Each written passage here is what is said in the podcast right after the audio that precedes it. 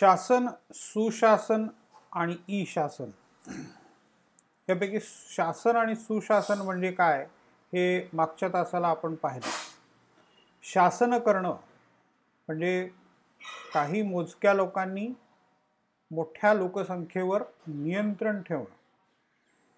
म्हणजे त्याची गरज आहे अर्थात त्यामुळेच ती जगभर शासन व्यवस्था निर्माण झालेली दिसते.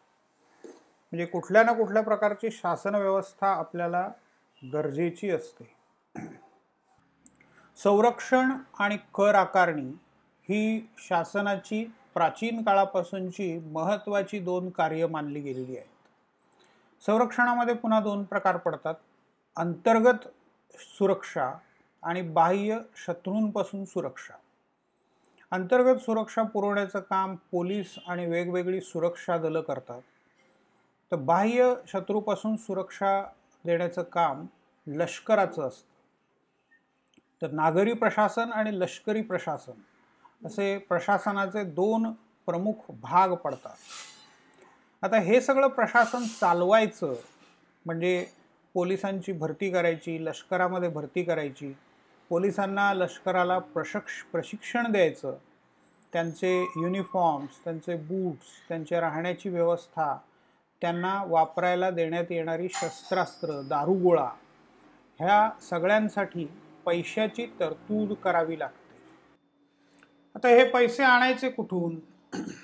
मग हे पैसे ज्यांना सेवा द्यायची आहे त्यांच्याकडूनच घ्यायचे. संरक्षण ज्यांना पुरवायचं आहे त्यांच्याकडूनच ते पैसे घ्यायचे. त्यालाच म्हणायचं कर कर आकारणी. मग कर आकारणी करण्यासाठी यंत्रणा उभी केली पाहिजे. म्हणजे पहिल्यांदा कसे कर आकारायचे कशावरती कर आकारायचे मग जमिनीवरती आकारायचे. तर मग जमिनीची प्रत माहिती असणारे लोक पाहिजेत. मग ते सर्वे करण्यासाठी त्यांच्याबरोबर माणसं पाहिजेत. म्हणजे ऑफिसर्स पाहिजेत इंजिनियर्स पाहिजेत क्लर्क्स पाहिजेत शिपाई पाहिजेत. मग या सगळ्यांना कुठेतरी एका ठिकाणी बसता आलं पाहिजे कारण त्यांचे डॉक्युमेंट्स असणार. मग ते डॉक्युमेंट्स ठेवण्यासाठी फाईल्स पाहिजे फाईल्स ठेवण्यासाठी कपाटं पाहिजे. म्हणजे कसं एकातून एक वाढत जातं ते बघा. प्रशासनाचा पसारा कसा वाढत जातो ते बघा. बेसिक दोनच कामं आपण धरली आहेत की संरक्षण आणि कर आकारणी. पण एवढं करण्यासाठी किती मोठा व्याप वाढत जातो ते पहा. आता ही संख्या एका ठिकाणी जर करायचं असेल तर मर्यादित असेल. एक छोटंसं गाव आहे त्या छोट्याशा गावासाठी फार छोटा पसारा होईल. पण जेव्हा एक अब्ज तीस कोटी किंवा एक अब्ज वीस कोटी लोकसंख्येसाठी तुम्हाला ते करायचं आहे इतकी गावं आहेत इतकी शहरं आहेत इतकी राज्य आणि हा सगळा मोठा देश बनलेला त्याला एवढ्या मोठ्या सीमा आहेत त्यांचं संरक्षण करायचं आहे. म्हणजे मग केवढा मोठा पसारा उभा करावा लागेल तो बघा हा पसारा म्हणजे हे मोठं प्रशासन शासन ज्याला म्हणतो आपण. मग आता आपण हे एकदा सुरू केलं किंवा आता पुढचे एक एक गोष्टी यायला लागतात की आता हे संरक्षण करणारं जे सैन्य आहे किंवा पोलीस आहे त्यांची हालचाल होणार. एका ठिकाणावरून दुसऱ्या ठिकाणी त्यांना न्यावं लागणार. इमर्जन्सी असेल तर एक्स्ट्रा फोर्सेस दुसऱ्या ठिकाणी पाठवावे लागणार. म्हणजे मग त्याच्यासाठी रेल्वे आणि रूळ. इंग्रज इथे आले त्यावेळेला पहिल्यांदा त्यांनी रेल्वे आणि रस्त्यांची व्यवस्था केली. आणि त्याचं मुख्य कारण सैनिकांची हालचाल हेच होतं. म्हणजे समाजाचं कल्याण किंवा समाजाचा फायदा हा भाग नव्हता त्याच्यामध्ये. तो नसतोच कधी. म्हणजे शासन जे आहे ते असं वरून सगळा विचार करतं. मोठ्या प्रमाणावरती पहिल्यांदा प्रश्न काय आहे ते बघून मग हळूहळू सामान्य माणसापर्यंत ते येऊन पोचतं. सुशासन कोणतं की जे वरपासून खालपर्यंत सगळं व्यवस्थित बघू शकतं शेवटच्या माणसाचे प्रश्नसुद्धा ज्याला कळू शकतात जेवढं ते सेन्सिटिव्ह आहे त्याला सुशासन असं म्हणतात. पण जे नुसतं शासन आहे ते पहिली ही दोनच कामं करतं. पण मग ती दोन कामं करताना तुमच्या लक्षात येईल की आता हळूहळू मग ते रस्ते बांधायचे आहेत मग त्याच्यासाठी त्यांच्यासाठी वाहनं हवी आहेत वाहनांचे कारखाने हवेत. म्हणजे एक एक गोष्ट वाढत जाते. मग हळूहळू लोक म्हणायला लागले की पाणी पुरवठा पण सरकारनेच करायला हवा. मग वीज जशी आली तशी वीज निर्मिती पण सरकारनेच करायला हवी. मग गावागावांमध्ये रोगराई पसरत राहिली माणसं मरत होती. मग लोकांनी म्हटलं की लो आरोग्य सेवासुद्धा शासनानेच पुरवली पाहिजे. मग आरोग्य सेवा सुरू झाल्या. शिक्षणाचं महत्त्व लोकांना हळूहळू पटायला लागलं. मग शाळा मग शाळांसुद्धा गव्हर्मेंटनेच सुरू केल्या. मग महानगरपालिकेच्या शाळा जिल्हा परिषदांच्या शाळा.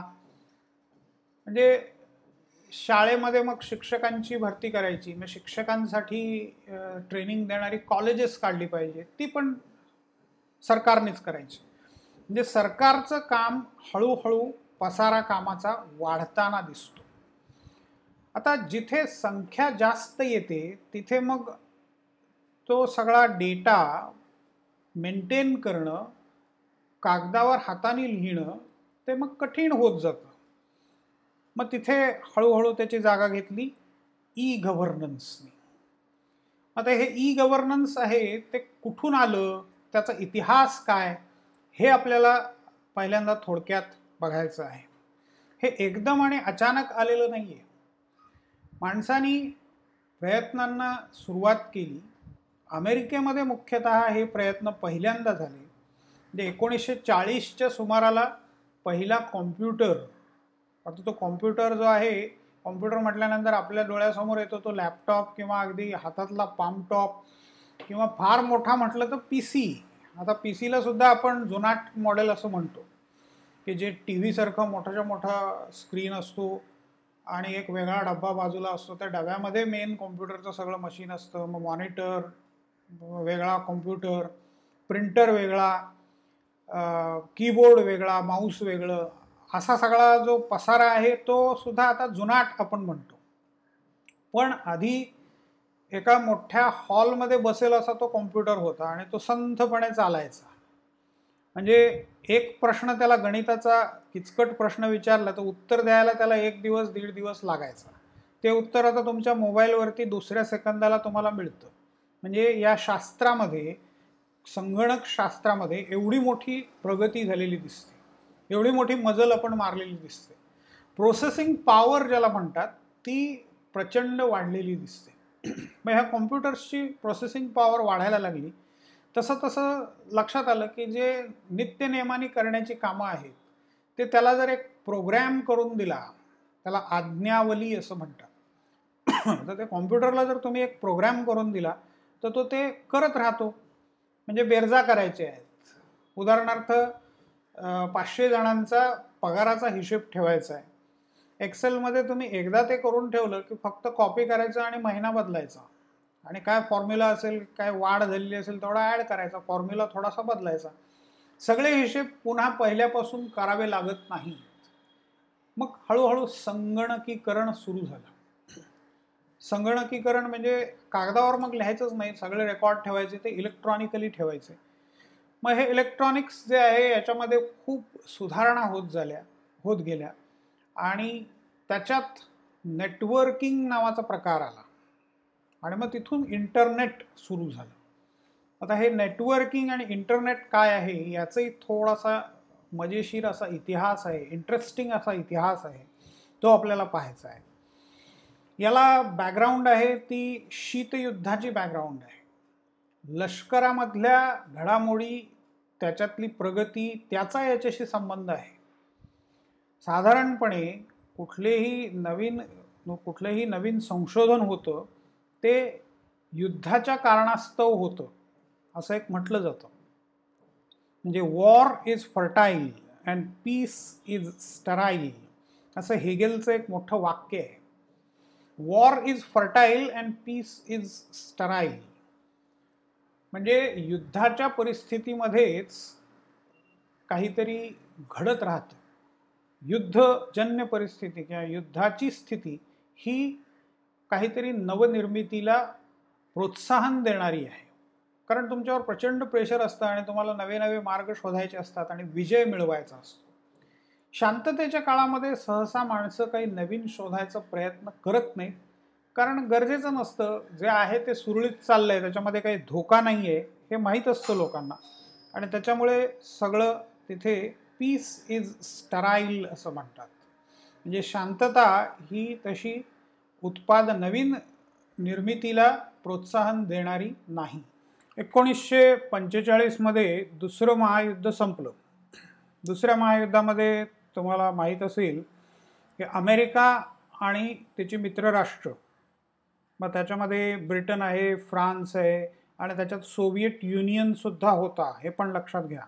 हे एका बाजूला आणि दुसऱ्या बाजूला सगळ्या मोठ्या हुकुमशाही फॅसिस्ट राजवटी ज्याच्यामध्ये जर्मनी आहे इटली आहे स्पेन जपान अशा दोघांच्यामध्ये दोन राष्ट्रांच्या या गटांमध्ये आता हे सगळे जी मोठी मोठी राष्ट्र आहेत ती त्या सगळ्यांचं नेतृत्व करत होती. पण यांचे मोठे गट होते आणि युद्ध सगळ्या जगभर पसरलेलं होतं म्हणून तर त्याला महायुद्ध असं म्हणतात. आणि ते असं दुसरं होतं. पहिलं एकोणीसशे चौदा ते अठरामध्ये झालं. तर हे दुसरं महायुद्ध साधारणपणे एकोणीसशे एकोणचाळीसला सुरू झालं आणि एकोणीसशे पंचेचाळीसला ते संपलं. मग त्याच्यामध्ये हिटलरचा पराभव झाला. सोव्हिएट युनियननी त्याचं गळचेपी केली अडचण के अडचणीत आणलं त्याला आणि मग शेवटी त्याला आत्महत्या करावी लागली. आता तो एक परत वेगळ्या तासाचा म्हणा किंवा वेगळ्या चर्चेचा विषय होऊ शकतो. त्याच्यात आत्ता आपल्याला जायचं नाही. आपण दुसरं महायुद्ध एकोणीसशे पंचेचाळीसमध्ये संपलं पण त्याच्यानंतर हळूहळू शीतयुद्धाला सुरुवात झाली. अमेरिका विरुद्ध दुसऱ्या महायुद्धाच्या दरम्यान त्याचा मित्र असलेलं मित्रराष्ट्र सोव्हिएट युनियन. कारण दोघांच्या विचारप्रणालीमध्ये फरक होता. अमेरिका ही भांडवलवादी विचारप्रणालीचं समर्थन करणारा देश तर सोव्हिएट युनियन हा साम्यवादी विचारप्रणालीचा विचारप्रणालीचं समर्थन करणारा देश. भांडवलवाद हा भांडवलदारांचा पुरस्कार करतो तर साम्यवाद हा कामगारांचा पुरस्कार करतो. जसं भांडवलदार आणि कामगार दोघंही कधी मित्र नाही बनू शकत. दोघांचं रिलेशनशिप आहे ते स्पर्धेचंच असतं शत्रुत्वाचंच असतं. एकाचा फायदा म्हणजे दुसऱ्याचा तोटा असतो. म्हणजे भांडवलदाराने आपला नफा कमी केला तरच तो कामगाराला त्यातला वाटा जास्त देऊ शकतो. म्हणजे कामगाराला वाटा द्यायचा म्हणजे भांडवलदाराला नुकसान करून घ्यावं लागतं. मग भांडवलदार कमी देतो तर कामगाराचं नुकसान होतं. म्हणजे हे दोघांचं रिलेशनशिप हे असं आहे. त्यामुळे या दोन्हींच्या आधार मी याचा पुरस्कार करणाऱ्या विचारप्रणाली भांडवलवाद आणि साम्यवाद या दोन्हीसुद्धा कधी एकत्र येणं अशक्यच आहे. दुसरं महायुद्ध प्रचंड मोठं संघर्ष झालेला होता. मोठ्या मोठ्या राष्ट्रांचं कंबरडं मोडलेलं होतं. म्हणजे अगदी ब्रिटनचं सुद्धा कंबरडं मोडलं आणि त्याच्यामुळेच आपलं लवकर स्वातंत्र्य आपल्याला मिळालं असंही म्हटलं जातं. म्हणजे स्वातंत्र्य मिळण्याला आणखीन बरीच कारणं आहेत पण त्याच्यामध्ये हे दुसरं महायुद्ध आणि त्याच्यामुळे त्यांची मोडलेली कंबर हा पण प्रकार होतच हा पण मुद्दा होतच. त्यामुळे पुन्हा नव्याने संघर्ष करणं एवढ्या मोठ्या प्रमाणावरती हे कोणालाच शक्य नव्हतं. तर मग हळूहळू जगभर हे असा संघर्ष पसरला गेला. थेट अमेरिका आणि सोव्हिएट युनियन यांच्यामध्ये युद्ध कधी झालं नाही पण अमेरिकेचं मित्रराष्ट्र आणि सोव्हिएट युनियनचं मित्रराष्ट्र यांच्यामधला संघर्ष. त्याच्यामध्ये मग अमेरिका आपल्या मित्राला पाठिंबा देईल सोव्हिएट युनियन आपल्या मित्राला पाठिंबा देईल. म्हणजे उदाहरणार्थ पहिल्यांदा कोरियामध्ये हे युद्ध झालं. मग कोरियाचे दोन भाग पडले. दक्षिण कोरिया अमेरिका म्हणजे दक्षिण कोरियाचं समर्थन अमेरिका करायला लागली आणि उत्तर कोरियाचं समर्थन सोव्हिएट युनियन करायला लागलं. मग त्याचे शेवटी मग तसेच दोन राष्ट्र पण तयार झाली. व्हिएटनाममध्ये पण तो प्रकार झाला. भारत आणि पाकिस्तानच्या संदर्भामध्ये पण तो प्रकार झालेला दिसतो. पुढे अफगाणिस्तानमध्ये सगळं शीतयुद्ध गेलेलं दिसतं. तर शीतयुद्ध असं जगभर खेळलं जात होतं. बऱ्याच वेळेला दोन्ही बाजूंना दोघांनी पण शस्त्रास्त्र पुरवलेली आहेत. तर खूप कॉम्प्लिकेटेड गोष्टी आहेत त्याच्यामध्ये.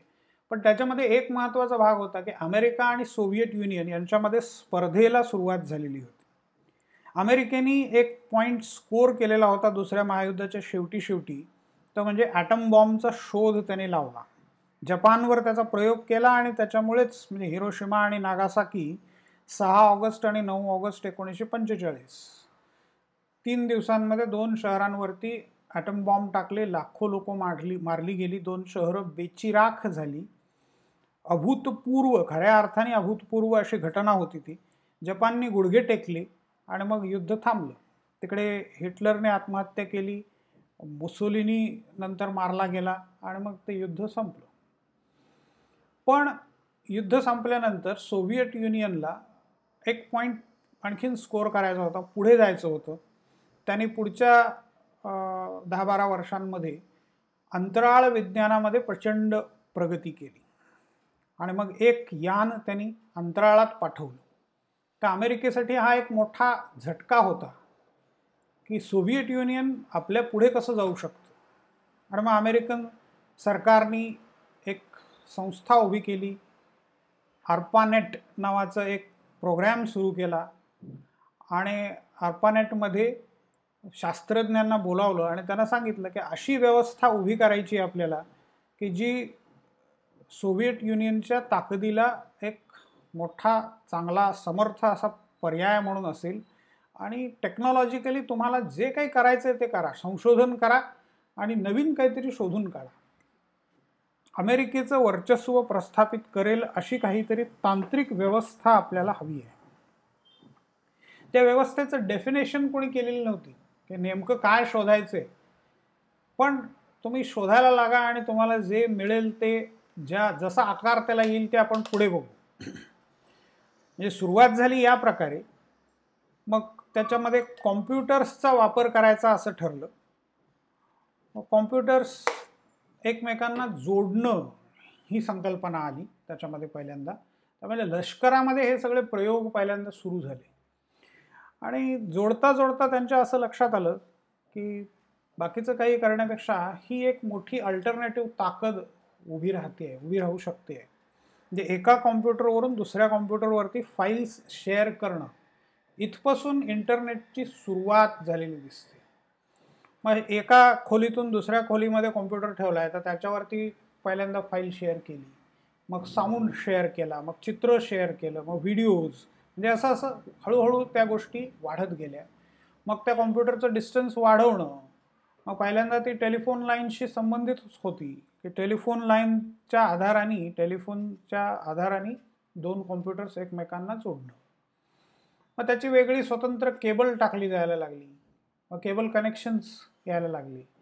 मग लष्करामध्ये हे पूर्ण झाल्यानंतर त्यांनी विद्यापीठांना त्याच्यामध्ये आणखीन इन्व्हॉल्व्ह करून घेतलं. विद्यापीठं काही प्रमाणात सुरुवातीपासून इन्व्हॉल्व्ह होतीच. कारण संशोधन करण्यासाठी स्वतंत्रपणे अभ्यास करणारे संगणकशास्त्रातले तज्ज्ञ आवश्यक होतेच त्यांना.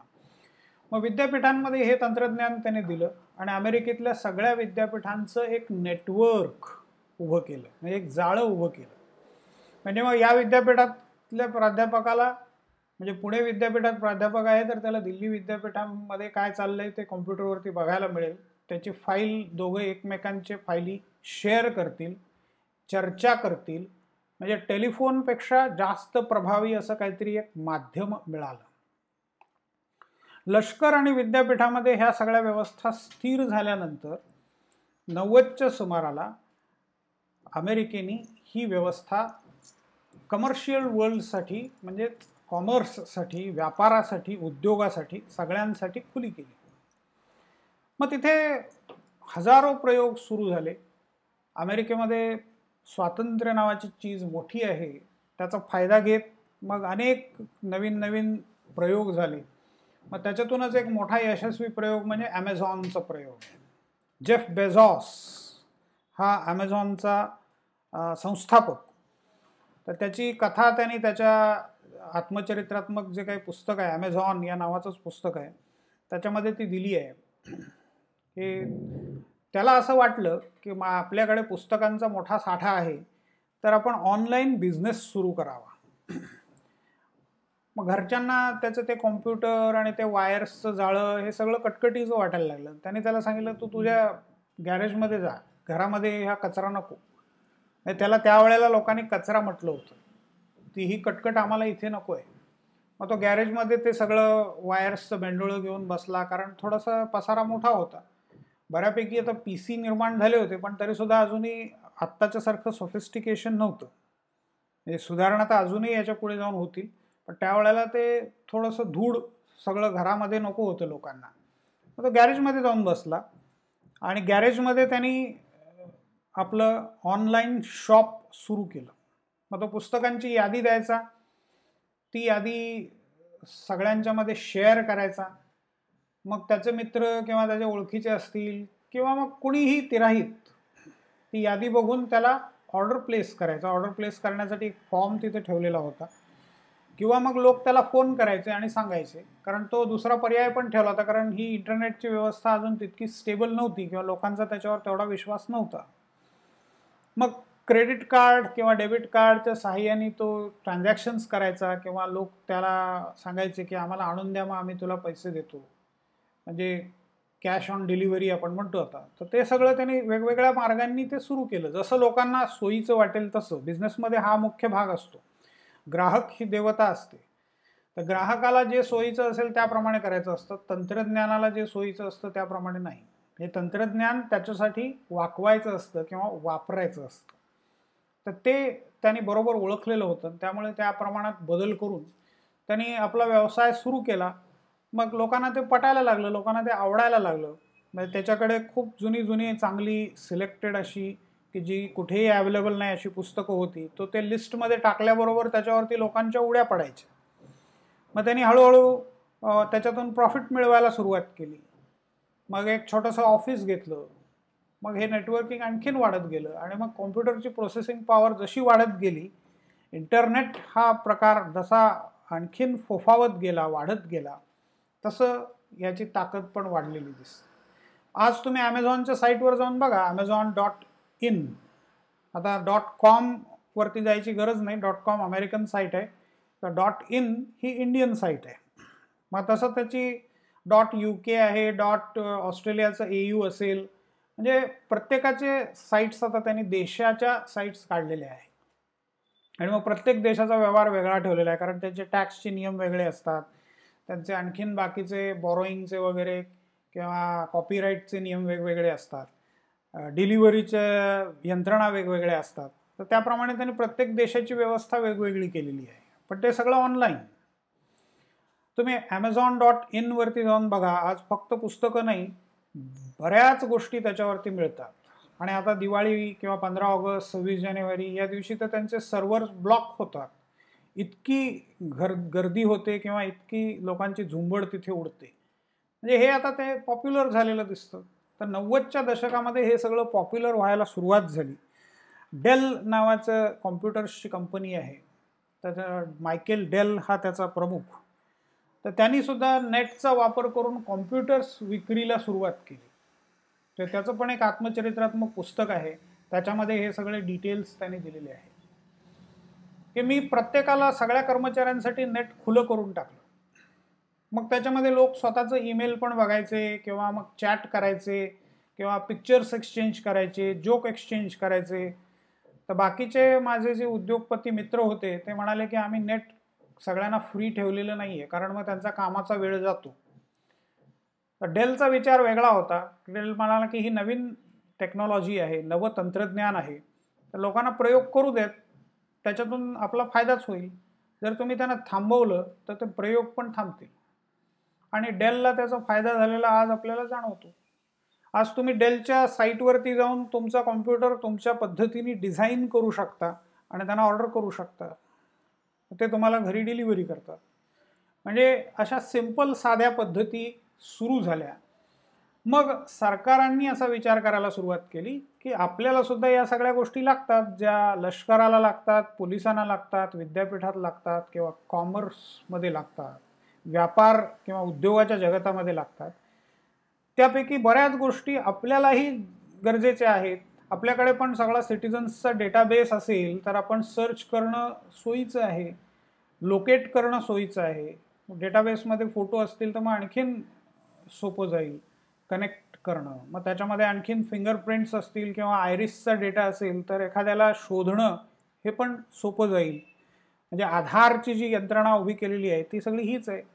की सगळ्या जनतेचा डेटाबेस मग त्याच्या आधारावरून त्या डेटाबेसच्या आधारावरून कोण कुठल्या आर्थिक स्थितीमध्ये आहे कोणासाठी कोणती योजना करणं गरजेचं आहे कुठल्या भागामध्ये प्रॉब्लेम्स जास्त आहेत कुठल्या भागामध्ये कुठले प्रॉब्लेम्स आहेत हे सगळं डेटाबेसवरून आता कळायला लागतं. म्हणजे इन्कम टॅक्सचं डिपार्टमेंट यांनी मॅक्झिमम फायदा इंटरनेटचा नेटवर्किंगचा करून घेतलेला दिसतो. मग हळूहळू सगळीकडे ते यायला लागलं. एल आय सीची जी काही प्रगती झाली आहे ते टप्पे सगळे अगदी बघण्यासारखे आहेत. म्हणजे एल आय सी ऑफिस पूर्वी एल आय सीची एक ब्रँच असायची. आणि त्या ब्रँचमध्ये तुम्ही त्याची नोंद करणार तुमच्या पॉलिसीची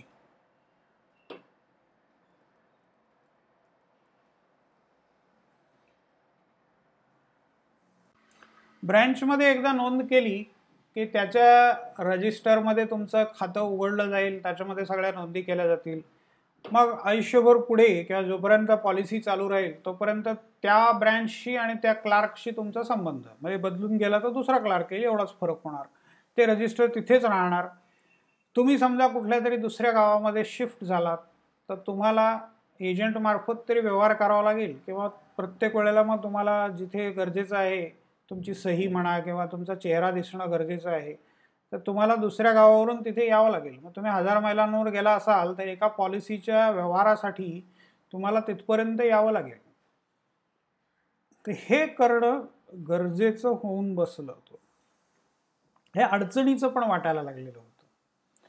शिवाय रजिस्टरमध्ये नोंदी करणं मग प्रत्येकाचं हस्ताक्षर वेगळं प्रत्येकाची लिहिण्याची स्टाईल वेगळी कुणी आडनाव पहिल्यांदा लिहील तर कुणी नुसतं आडनाव लिहील कोणी सगळी नुसती अद्याक्षरच लिहील. म्हणजे प्रत्येक क्लार्कची कामाची पद्धत वेगळी. म्हणजे पी. ए. देशपांडे हे नाव दहा पद्धतीने लिहिता येतं. मग कुणी कुणी पूर्ण नाव लिहील प्रशांत आत्माराम देशपांडे कोणी P. Dot A. Dot Deshpande कोणी पी. ए. डी. लिहील किंवा कोणी देशपांडे प्रशांत आत्माराम काय वाटेल त्या पद्धतीने लिहिलं जाईल. मग प्रत्येक वेळेला तो माणूस तोच आहे का? त्याचाच नाव आहे का? हा परत प्रॉब्लेम निर्माण होतो. हस्ताक्षर समजणं हा आणखीन वेगळाच मोठा प्रॉब्लेम असायचा. तर हे सगळं हळूहळू बदललं पाहिजे ही जाणीव व्हायला लागली. संगणकीकरणाची एल आय सीमध्ये सुरुवात झाली. मग रजिस्टरमधला सगळा डेटा त्यांनी कॉम्प्युटरवरती घेतला. कॉम्प्युटर्सवरती प्रत्येक शाखेमध्ये कॉम्प्युटर असेल पण अर्थात तो जोडलेला नव्हता. म्हणजे एक कॉम्प्युटर हा एका क्लार्ककडेच असेल. बदल एवढाच झाला की त्यांनी रजिस्टरमध्ये लिहिण्याच्या ऐवजी तो कॉम्प्युटरवरती लिहायला लागला. हस्ताक्षराचा प्रश्न संपला. एका विशिष्ट पद्धतीनेच तो लिहायला लागला. कारण first name last name middle name असे तीन कॉलम्स असतील. आणि मग ते कसेही उलटे पालटे फिरवले तरी तुम्हाला डेटा बरोबर मिळणार आहे. मग प्रत्येकाला एक आय डी नंबर दिला गेला. मग त्याच्यामुळे आणखीनच सोपं झालं. मग हे संगणकीकरण हळूहळू सुरू झालं. मग ऑफिसमधले सगळे कॉम्प्युटर्स एकत्र जोडले गेले. म्हणजे कुठल्याही क्लार्कनी आता कुठलाही क्लायंट हाताळायला हरकत नाही आहे कारण पूर्वी नंबर वाईज डिव्हिजन केलेलं असायचं की पहिले शंभर आहेत तो हा क्लार्क बघेल दुसरे शंभर आहेत तो हा क्लार्क बघेल. मग पहिला क्लार्क आला नाही तर एक ते शंभरचं काम होणारच नाही त्या दिवशी. मग फक्त त्या दिवशी एकशे एक ते दोनशेचंच काम होणार. मग तो एकशे एकचं दोनशेचं काम करणारा माणूस म्हणून मी पहिल्याचं काम का करू? पण तो जेवढे दिवस रजेवर राहील तेवढे दिवस त्याचं काम होणार नाही. आता काय होतं की सगळ्या कॉम्प्युटर्सवरती सगळा डेटा अवेलेबल आहे. त्याच्यामुळे जसा गिराईक येईल जसा क्लायंट येईल जिथे रिकामा असेल तिथे जाईल. म्हणजे प्रत्येकाकडे काम आपोआप डिस्ट्रीब्यूट होतं. हा केवढा मोठा फरक आहे ते बघा तुम्ही. म्हणजे आधी कशी रचना करावी लागत होती आणि आता कशी रचना झाली आहे आपोआप? म्हणजे आधी एक ते शंभर एकशे एक ते दोनशे दोनशे एक ते तीनशे तीन क्लार्ककडे तीन रजिस्टर दिली.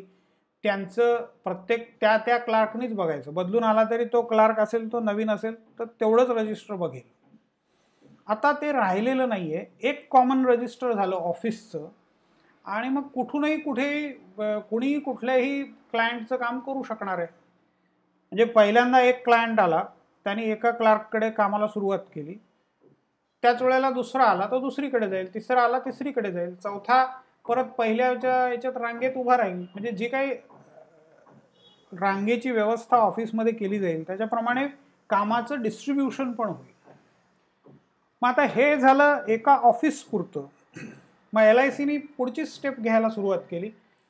नॅशनल नेटवर्किंग मग सगळे ऑफिसेस एकत्र जोडली गेली. एक मेन सर्व्हर मग कुठेतरी तो दिल्लीत असेल किंवा मुंबईमध्ये असेल किंवा आणखीन तिसऱ्या कुठल्या तरी मोठ्या ठिकाणी असेल हैदराबाद किंवा बेंगलोर असेल की जिथे या आय टीच्या फॅसिलिटीज अवेलेबल आहेत. मग अशा ठिकाणी तो कॉम्प्युटर आहे. मग तिथून देशभराचा सगळा डेटा एका सर्व्हरवरती आला.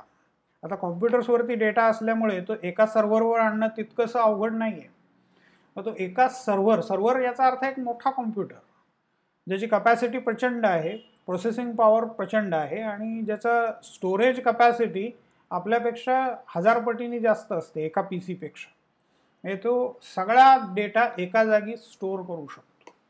मग त्याच्यात स्टोरेजचं एक वेगळं युनिटच तयार होतं. मग तो संपूर्ण देशाचा डेटा आता कुठूनही हाताळता येतोय. मागे उदाहरण मगाशी बघितलं त्याच्यामध्ये एका ब्रँचमध्ये कुठलाही क्लार्क कुठलंही काम करू शकतो कोणाचंही काम करू शकतो. आता कसं झालं कुठलंही ऑफिस कुठल्याही पॉलिसीला सर्व्हिस देऊ शकेल. म्हणजे एखाद्या माणसाने मुंबईमध्ये पॉलिसी काढली आणि नंतर त्याची कलकत्त्याला बदली झाली तर तो कलकत्ता ऑफिसमध्ये जाऊन आपल्या पॉलिसीचं काम काय असेल ते करू शकायला लागला. पण म्हणजे अजूनही ऑफिसमध्ये जाणं गरजेचं होतंच त्याला. म्हणजे अजून तो एक टप्पा शिल्लक राहिलेला होता. आणि मग एल आय सीनी तोही टप्पा पुढे जाऊन गाठला की त्याला इंटरनेट सर्व्हिसेस असं म्हणतो आपण. नेट बँकिंग हे जसं बँकांनी सुरू केलं तसं मग इंटरनेट सर्व्हिसेस द्यायला एल आय सीनी पण सुरुवात केली. म्हणजे आता तुम्हाला ब्रँचमध्ये जाण्याची पण गरज नाही. तुमच्या घरी तुमच्या कॉम्प्युटरवरती तुम्ही अकाउंट उघडा रजिस्टर करा तिथे.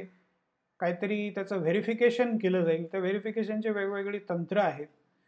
बऱ्याच वेळेला हे व्हेरिफिकेशन ही बाबच महत्त्वाची होऊन ठर ब बसते किंवा कटकटीची होऊन बसते.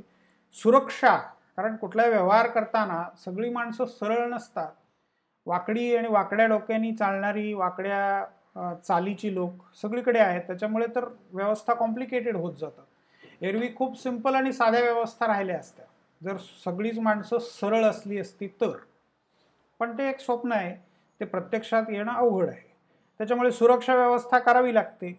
मग तुम्हाला व्हेरीफाय करून तुम्ही एकदा त्यामध्ये शिरलात तुमच्या घरातून की मग तुम्ही पॉलिसी त्याचं इतिहास बघू शकता त्याचे पेमेंट्स करू शकता. ई त्याचा जो काय महत्त्वाचा वर्षाचा असेल हप्ता तुमचा महिन्याचा असेल सहा महिन्याचा असेल तर तुम्ही हप्ते भरू शकता. भरल्यानंतर तुमच्या अकाउंटमध्ये जमा झाले आहेत पैसे याचा मेसेज पण तुम्हाला येतो किंवा तिथे नेटवरती तुम्हाला दिसतं म्हणजे पॉलिसी सर्व्हिसिंग हा जो काही प्रकार आहे तो आता ऑफिसमध्ये जाऊन करण्याची गरज राहिली नाही. क्लार्कचं काम शिल्लक राहिलं नाही.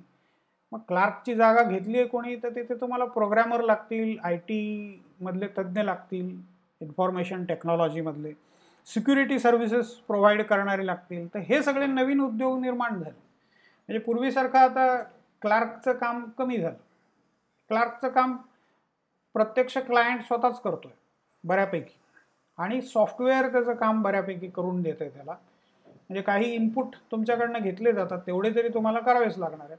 त्या इनपुटचं टोटल प्रोसेसिंग सॉफ्टवेअर करतं ते इनपुट देताना सुद्धा ते तुम्हाला बरेच मदत पण करतं. आणि तुम्ही एकदा सगळं इनपुट दिलात त्याला तुमचं नाव पत्ता वय जन्मतारीख इनपुट एकदा दिलात की बाकी डेटा आणि एकदा दिलेला डेटा तिथे सेव्ह झालेला असतो. बऱ्याच वेळेला प्रत्येक गोष्ट रिपीट नाही करावी लागत. दरवेळेला ती रिपीट करत बसण्यामध्ये वेळ जो जातो किंवा ते कंटाळवाणं काम जे होऊन बसतं ते होत नाही. जे कंटाळवाण्या गोष्टी आहेत ते फटाफट कॉम्प्युटरनी करून टाकलेले आहेत माणसासाठी. त्यामुळे माणसाच्या ब्रेनचं एक टूल असं त्याच्याकडे या अर्थाने बघितलं जातं. जसं हातोडा हातात आल्यानंतर तुम्हाला तो ठोकून आणखीन ताकदीने ते काम करता येतं. किंवा स्क्रू ड्रायव्हर असेल हाताने स्क्रू फिरवणं आणि स्क्रू ड्रायव्हरनी स्क्रू फिरवणं याच्यामध्ये फरक आहे तो तुम्हाला माहिती आहे. हाताने त्याला लिमिट आहे एक स्क्रू ड्रायव्हरने तो जास्त टाईट होऊ शकतो. म्हणजे हातामधलं ते टूल आहे. तसं तुमच्या ब्रेनचं टूल म्हणजे कॉम्प्युटर म्हणजे ब्रेननी तुम्ही कॅल्क्युलेशन करू शकता. पण तीच कॅल्क्युलेशन्स तुमच्यापेक्षा लाख पटीने जास्त वेगाने आणि अचूक संगणक करू शकतो. अर्थात त्याच्यासाठी त्याला द्यावे लागणारी आज्ञावली तेवढी चांगली असली पाहिजे. प्रोग्रॅम तेवढा चांगला असला पाहिजे. आज्ञावली म्हणजे प्रोग्रॅम. तर प्रोग्रॅम जेवढा चांगला तेवढं तुमचं काम सहज आणि सोपं होऊन जातं. तर एल आय सीनी या प्रकारे या सगळ्या गोष्टींचा फायदा घेतला आणि हे सगळं घडवून आणलं. एल आय सीच्या बरोबरीनेच बँकांचं पण तुम्हाला दिसेल. आता बँकांमध्ये तुम्हाला ब्रँचमध्ये जावं लागत नाही.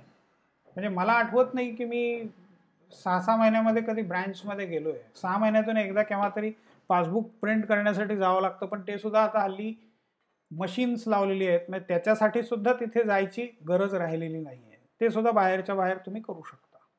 म्हणजे माणसांनी करण्याची कामं यंत्र करायला लागतात. तर बँकांमध्ये ब्रँचलेस बँकिंग सुरू झालेलं आहे. कुठेही अकाउंट उघडा आणि कुठूनही कसंही चालवा मोबाईलवरून पण ते तुम्ही चालवू शकता. म्हणजे कॉम्प्युटर असण्याची सुद्धा फारशी गरज आता राहिलेली नाही. आता हे गुगल पे वगैरे ज्या गोष्टी आलेल्या आहेत त्याच्याने बँकांची कामं पण बरीचशी हलकी झालेली आहेत. म्हणजे बँका फक्त एक मध्ये एक व्यवस्था लागते म्हणून अजूनही शिल्लक आहेत. पण गुगल पेने बऱ्यापैकी गोष्टी आणखीन सोप्या केलेल्या दिसतात. तर ह्याला म्हणतात e governance income tax banks L I C याची उदाहरणं आपण बघितली. आता बहुतेक सगळ्या गोष्टी ई गव्हर्नन्सच्या दिशेने जाताना दिसतात. सगळ्यात मोठं आणखीन एक उदाहरण म्हणजे रेल्वेचं उदाहरण देता येईल. म्हणजे शासनामधलंच उदाहरण द्यायचं तर रेल्वेचं उदाहरण. तर रेल्वेनी आपली रिझर्वेशन सिस्टीम सगळी इंटरनेटवर आणलेली दिसते. आता तुम्ही मोबाईलवरून पण रिझर्वेशन करू शकता. म्हणजे चालत फिरत रिझर्वेशन तुम्ही सहजपणे करू शकता. पण आपल्याकडे लोकसंख्याच इतकी आहे की कुठल्याही गाडीचं रिझर्वेशन अर्ध्या तासामध्येच फुल होतं. आणि मग तुम्हाला मोबाईल असून सुद्धा फॅसिलिटीचा ते वापर करता येत नाही. प्रत्यक्षात गाड्या तेवढ्या वाढवल्या पाहिजेत. गाड्या कमी आहेत. गाड्या कमी आहेत म्हणण्यापेक्षा लोकसंख्या खूप जास्त आहे. म्हणजे रिसोर्सेस त्यामुळे आपोआपच मर्यादित होतात. तर तो लोकसंख्या हा प्रश्न आणखीन वेगळाच आहे. पण त्याच्यावरचा हा किमान एक त्यातल्या त्यात थोडासा दिलासा देणारा उपाय आहे. की वेगाने तुम्ही काम करू शकता. कारण पूर्वी रेल्वेचं रिझर्वेशन काढायचं म्हणजे एक दिवसाची सुट्टी घ्यावी लागायची. नोकरदार असेल तर. सकाळपासून जाऊन तिथे उभे राहा. मग दोन तीन तास लाईनमध्ये उभं राहिल्यानंतर तुमचं नंबर येणार मग तुम्हाला तिकीट मिळणार. त्याच्यामध्ये लाईनमध्ये हाणामाऱ्या होणार शिवीगाळ होणार. मग तो क्लार्क ते तिकीट तुम्हाला देईल. आता तो ही माणूसच आहे. तो नऊ वाजल्यापासून बसला आहे. तो दोन वाजेपर्यंत त्याला काम करायचं आहे तुम्ही दीड वाजता तिथे गेला आहे आणि तुम्ही काही कॉम्प्लिकेटेड सगळ्या एक बारा पंधरा जणांचं फॉर्म भरून दिलात. तर तो नावांमध्ये चुका करेल तो वयामध्ये चुका करेल स्त्री पुरुष ह्याच्यामध्ये चूक करेल. आणि त्याच्यानंतर परत मागे दिलेला सीट नंबर परत पुढच्याला देण्याची शक्यता येते. म्हणजे ते मानवी चुका त्याला म्हणतो आपण. त्या म्हणजे मुद्दाम केलेल्या नाही आहेत त्या घडणाऱ्या गोष्टी आहेत. तेच तेच तेच तेच काम परत रिपीट केल्यानंतर थोड्या वेळाने तुम्हाला त्याचा कंटाळा यायला लागतो. मग त्याच्यामध्ये तुम्ही चुका करू शकता. तर या चुका कॉम्प्युटरमध्ये अजिबात होत नाही मग एक तेच तेच काम करणं हेच तर कॉम्प्युटरचं काम आहे. आणि त्याच गतीनी त्याच ताकदीनी आणि त्याच ॲक्युरसीनी ते काम करत राहणं. हां त्याला इलेक्ट्रिसिटी मिळाली पाहिजे त्याला नेट कनेक्शन चांगलं पाहिजे त्याचं हार्डवेअर चांगलं पाहिजे आणि सॉफ्टवेअर चांगलं पाहिजे. प्रोसेसिंग पॉवर चांगली पाहिजे. आता ह्या सगळ्या गोष्टी हव्या आहेत हे बरोबर आहे. हे सगळं गोष्ट ह्या सगळ्या गोष्टी मिळाल्या म्हणजे इलेक्ट्रिसिटी आहे टेम्परेचर बरोबर आहे म्हणजे कुलिंग आहे त्याच्यामध्ये नेटवर्क आहे म्हणजे इंटरनेटचा कनेक्शन हे चांगल्या दर्जाचं आहे. हार्डवेअर चांगलं आहे सॉफ्टवेअर चांगलं आहे ऑपरेट करणारा चांगला आहे तो प्रशिक्षित आहे प्रोसेसिंग पॉवर चांगली आहे एवढ्या सगळ्या जर गोष्टी असतील तर ते काम अतिशय सुरळीतपणे करू शकतं अव्याहतपणे कंटिन्युअसली करू शकतं. आणि जेव्हा घरून बुकिंग केलं जातं तेव्हा काय होतं ते पहा पहा तुम्ही. पूर्वी एका क्लार्कलाच सगळ्या एंट्रीज कराव्या लागायच्या. आता प्रत्येकजण स्वतःची एंट्री करतो आहे म्हणजे नाव वय कुठला बर्थ पाहिजे कुठे जायचं आहे कुठून कुठे जायचं आहे कुठला क्लास पाहिजे तुमचं तुम्ही डिसाईड करताय. त्याच्यामध्ये सहसा तुम्ही चुका करत नाही. म्हणजे त्यात सुद्धा चुका करणारे लोक आहेत आपल्याकडे. पण प्रमाण खूप कमी. मी तिथे थोडंसं लक्ष दिलं आणि तुम्हाला एकच तिकीट बुक करायचं आहे एकदाच करायचं आहे तुमचं स्वतःचं करायचं आहे त्याच्यामुळे कामामध्ये होणाऱ्या चुका आपोआप टाळल्या जातात आणि एकदा जे तिकीट जो नंबर बुक झालेला आहे तो नंबर पुन्हा तिथे दिसणारच नाही हे कॉम्प्युटरचं आणखीन वैशिष्ट्य. त्यामुळे एकाला डबल नंबर मिळणं हा प्रकार आता होऊच शकत नाही. म्हणजे मला एक अनुभव त्या प्रकारचा आलेला होता की एका माणसाने रात्री बारा वाजता उठवून मला वाद घालायला सुरुवात केली रेल्वेमध्ये की हे माझा नंबर आहे. बाराच्या सुमाराला स्टेशन आलं. स्टेशनवरती ते चढले आणि सांगितलं की हा माझा नंबर आहे. मी म्हटलं माझा नंबर आहे माझ्याकडे तिकीट आहे. टी सीनी चेक केलेलं आहे. म्हणजे टी सीच्या प्रिंटेड ज्या लिस्टमध्ये त्यांनी टिक मार्क केलेला आहे त्यामुळे त्यालाही काही शंका नाही आहे तुम्ही असं म्हणताय म्हणजे काहीतरी वेगळा प्रॉब्लेम असेल. तर मी थोडंसं पहिल्यांदाच चिडलो पण शांत डोक्याने म्हटलं हा प्रॉब्लेम सॉल्व केला पाहिजे. त्याचं तिकीट बघितलं तर त्याच्यामध्ये महिना पुढचा होता. बाकी सगळ्या गोष्टी सारख्याच होत्या. म्हणजे पंचवीस आठ दोन हजार वीस त्याच्याऐवजी तिथे पंचवीस नऊ दोन हजार वीस होतं. म्हणजे त्याने बुक करताना क्लार्कला चुकीचं सांगितलं असेल किंवा स्वतः चुकीचं बुक केलं असेल. म्हणजे असं केलं तरच चुका होणार. एका एक नंबर दोघांना दिला आहे असं कॉम्प्युटरच्या प्रणालीमध्ये होणं अशक्य आहे. हां मग कुठला कधी व्हायरस अटॅक कोणी केला काही प्रॉब्लेम झाला तरच ते शक्य आहे. पण त्या पॉसिबिलिटीज खूप कमी आहे. म्हणजे रेल्वेनी रिझर्वेशन सिस्टीम सुरू केल्यापासून आजपर्यंत त्यांच्या सिस्टीमवर व्हायरस अटॅक झाल्याचं कुठेही न्यूज नाही आहे तर व्हायरस अटॅक हे पण थोडंसं पॉलिटिकल गोष्टी आहेत परत. तर तो तो परत वेगळा चर्चेचा विषय होऊन जाईल. पण संगणकीकरणामुळे खूप सोयीचं झालेलं दिसतं. ई गव्हर्नन्स म्हणजे खूप सोयीचा प्रकार झालेला दिसतो. आता ई गव्हर्नन्सचं आणखीन एक सोपं उदाहरण बघा. पूर्वी ड्रायव्हिंग लायसन्स काढायचं असेल तुम्ही आर टी ओच्या ऑफिसमध्ये जाल तर आर टी ओच्या ऑफिसमध्ये क्लार्कला जाऊन भेटाल. काय काय करावं लागतं ते बघा. प्रोसेस स्टेप बाय स्टेप बघा. की तुम्हाला वेळ काढून आर टी ओच्या ऑफिसमध्ये जावं लागेल. ते कुठेतरी लांब असेल तर त्याच्यासाठी तुम्हाला टॅक्सी किंवा रिक्षा किंवा स्वतःची गाडी काहीतरी खर्च करावा लागेल किंवा मग चालत जायचे तुमचे हे असेल तर तेवढे श्रम करावे लागतील.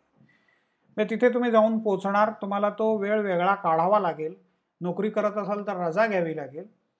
त्या क्लार्ककडे तुम्ही गेलात तर तो अकरा वाजता येणार त्यामुळे अकरा वाजताच तिथे गेलं पाहिजे. त्याची ड्युटी अकराला सुरू होणार आहे. तुम्हाला सोयीची नऊ वेळ आहे तर नाही त्याच्या सोयीची वेळ बघितली पाहिजे. तुमचे तुमची सोय बघता येणार नाही तुम्हाला. अकरा वाजता तुम्ही तिथे गेलात तर क्लार्क यायला कदाचित साडे अकरा वाजवेल. साडे अकराला आल्यानंतर तो म्हणेल की तुम्हाला एक फॉर्म भरावा लागेल पण तो फॉर्म माझ्याकडे अवेलेबल नाही आहे बाहेर एक झेरॉक्सचं दुकान आहे तिथे जाऊन तो फॉर्म घ्या.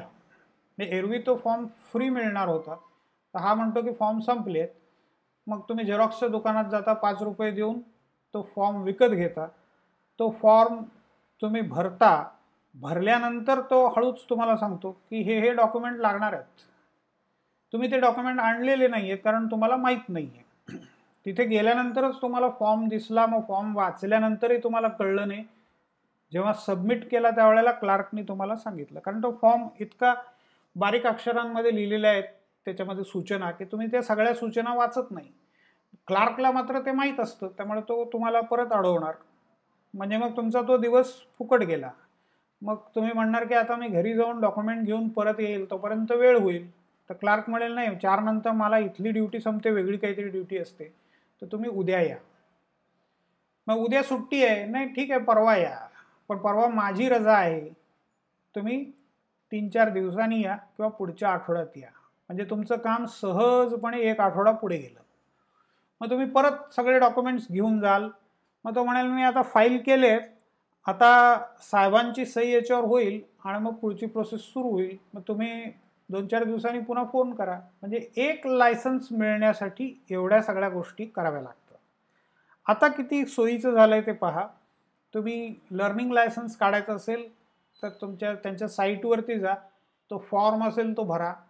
आणि मला असं वाटतं की थेट अपॉइंटमेंटसाठी म्हणजे टेस्टिंगची जे काही एक अपॉइंटमेंट असते त्याच्यासाठी टायमिंग वगैरे पण घ्यावं लागतं. आणि त्या स्लॉटमध्ये तुम्हाला तिथे जाऊन उभं राहायचं आहे.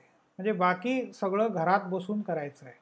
म्हणजे क्लार्क येणार आहे की नाही ऑफिस उघडं आहे की नाही सुट्टी आहे का पब्लिक हॉलिडे आहे कशाचाही विचार करण्याची गरज राहिलेली नाही.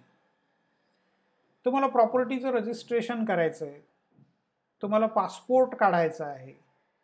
सगळ्या गोष्टी घरात बसून प्राथमिक गोष्टी पूर्ण करू शकता. पासपोर्टची सिस्टीम ती तर सरकारने आणखीन सोपं करून ठेवलेलं आहे. आपला पुढचा जो भाग आहे पब्लिक प्रायव्हेट पार्टिसिपेशन त्याच्यामध्ये पासपोर्ट सिस्टीम ही काही ठिकाणी आता मुंबईमध्ये विशेषत टाटा कंपनीकडे त्याचं काम त्यांनी दिलेलं आहे. म्हणजे पब्लिक जी ही संस्था आहे ती सार्वजनिक आहे. पण काम मदत कोण करणार तर टाटा. म्हणजे टाटाचं ऑफिसेस असतील टाटाचं स्टाफ असेल त्यांचं सॉफ्टवेअर असेल त्यांचं कॉम्प्युटर्स असतील म्हणजे हार्डवेअर पण त्यांचं असेल. आणि ते सरकारशी बरोबरीने काम करतात भागीदारीमध्ये काम करतात. तर पब्लिक प्रायव्हेट पार्टिसिपेशनमुळे तर आणखीन सोपं झालेलं आहे. म्हणजे मुंबईमध्ये तुम्ही असाल तर तुम्ही पासपोर्ट समजा तुम्हाला काढायचा आहे तर घरात बसून तुम्ही ॲप्लिकेशन करा. फी भरा. हजार दोन हजार काय जी फी आहे बेसिक ती भरा. आणि म्हणजे एजंटची गरज राहिलेली नाही. ते ई गव्हर्नन्सचे हे सगळे मुद्दे लक्षात घ्या. क्लार्क्सवरती अवलंबून राहावं लागत नाही. ऑफिस टाईमवरती अवलंबून राहावं लागत नाही. बऱ्याचशा चुका ज्या मानवी चुका ज्याला म्हणतो आपण त्या होत नाहीत. रांगा लावाव्या लागत नाहीत. भ्रष्टाचार खूपसा कमी झालेला दिसतो. तर ई गव्हर्नन्सची सिस्टीम आणि त्याचे फायदे एकत्रितपणेच आपण पाहतोय. तर पासपोर्टसाठी मुंबईमध्ये तरी विशेषत दक्षिण मुंबईमध्ये परेल वरळी वगैरे कुठे असाल तर अतिशय सोपं काम झालेलं आहे. तुम्ही अर्ज करा तुमचे फोटो वगैरे त्याच्यामध्ये अपलोड करा सगळ्या डेटा तुम्ही भरा. तुम्हाला एक अपॉइंटमेंट टाईम मिळेल एक डेट मिळेल. त्या डेटला तिथे जाऊन उभं राहा. फारशी मोठी रांग नसते कारण एका वेळेला एका स्लॉटमध्ये ठराविकच माणसं बोलवलेली असतात. जेवढा त्यांचा स्टाफ आहे तेवढीच माणसं बोलवलेली असतात. मग तुमचं सकाळी आठची टायमिंग तुम्हाला सोयीची आहे तर आठ ते नऊचं टायमिंग तुम्ही घ्या. त्यावेळेला तुम्हाला तिथे गेल्यानंतर भराभर कंपार्टमेंट्स केलेली आहेत. म्हणजे त्या क्लार्क्सना दुसरं काही काम नाही आहे पूर्वीच्यासारखा ऑफिसचा सेटअप पण राहिलेला नाही आहे हे तिथे त्याला ठराविक आज एवढ्या अपॉइंटमेंट्स क्लिअर करायचे आहे म्हणजे त्याला इकडे तिकडे बघायला वेळच नाही आहे आणि त्याचं केबिन असणार आहे. त्यामुळे तो गप्पा मारतोय तंबाखू खातोय पान खातोय असा प्रकार होणारच नाही आहे किंवा साड्यांची चर्चा चालू आहे नाटकांची चर्चा चालू आहे सिनेमांची चर्चा चालू आहे राजकारणाची चर्चा चालू आहे असलं काही चित्र दिसत नाही. केबिनमध्ये आहे प्रत्येकाला वरती बोर्ड्स आहे त्या बोर्डवर नंबर लागत आहेत ज्याचा नंबर लागतोय तो आत येतोय. त्याचं काम कॉम्प्युटरवरती त्या माणसाचा सगळा डेटा त्या क्लार्कला दिसतोय. त्यांनी आणलेल्या ओरिजिनल्समधून फक्त ते व्हेरीफाय करून घ्यायचं आहे किंवा त्याचं थम इम्प्रेशन घ्यायचं आहे त्याचं आयरिसचं इम्प्रेशन घ्यायचं आहे आणि ते झालं की पुढच्या क्लार्ककडे जायला तुम्ही मोकळे आहात. म्हणजे त्याच्या कॉम्प्युटरवरती तो लगेच ॲप्रूव्ह करतो.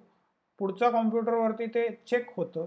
मग काही गव्हर्मेंटची माणसं तिथे बसलेली असतात. ती चेक करतात. आणि तुम्ही बाहेर पडेतोपर्यंत तुमचा पासपोर्ट प्रिंटिंगला पण गेलेला असतो. ते सुद्धा तिथूनच ऑनलाईन. म्हणजे मग जिकडे प्रिंटिंग प्रेस आहे आता ते काही फार डिस्क्लोज केलेल्या गोष्टी नाही आहेत तर त्या काही कारणांसाठी सुरक्षेच्या कारणांसाठी गुप्तच राहतात. तर पासपोर्ट ऑफिसमध्ये प्रिंटिंगची जिथे सोय असेल तिथे ते सगळा डेटा जातो ते प्रिंट करतात. आणि साधारणपणे पाच सहा दिवसांच्या आत तुम्हाला तुमचा पासपोर्ट तुमच्या हाती मिळतो. रजिस्ट्रार ऑफिसमध्ये पण प्रॉपर्टी रजिस्ट्रेशन तुम्हाला जिथे करायचं असतं तिथे पण या गोष्टी झालेल्या आहेत. हे प्रॉपर्टी रजिस्ट्रेशनसाठी एक जे सरिता नावाचं सॉफ्टवेअर त्यांनी तयार केलेलं आहे. शॉर्ट फॉर्म आहे तो.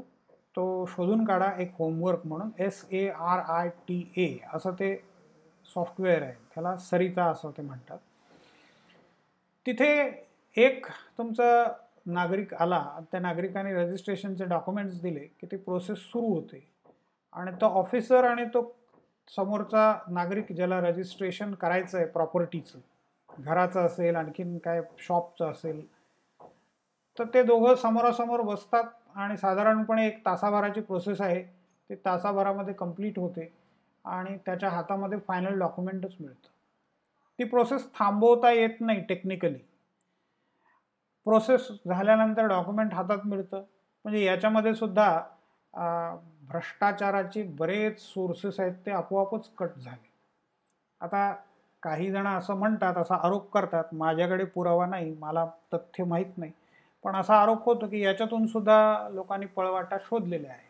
तर ती सहज मानवी प्रवृत्ती आहे ते चालत राहणारच आहे. की चांगल्या आणि वाईटाचा संघर्ष हा तर जगभर चालूच असतो. त्यामुळे आपण शेवटी म्हणतो काय? की शेवटी विजय आहे तो सत्याचा आहे. सत्यमेव जयते.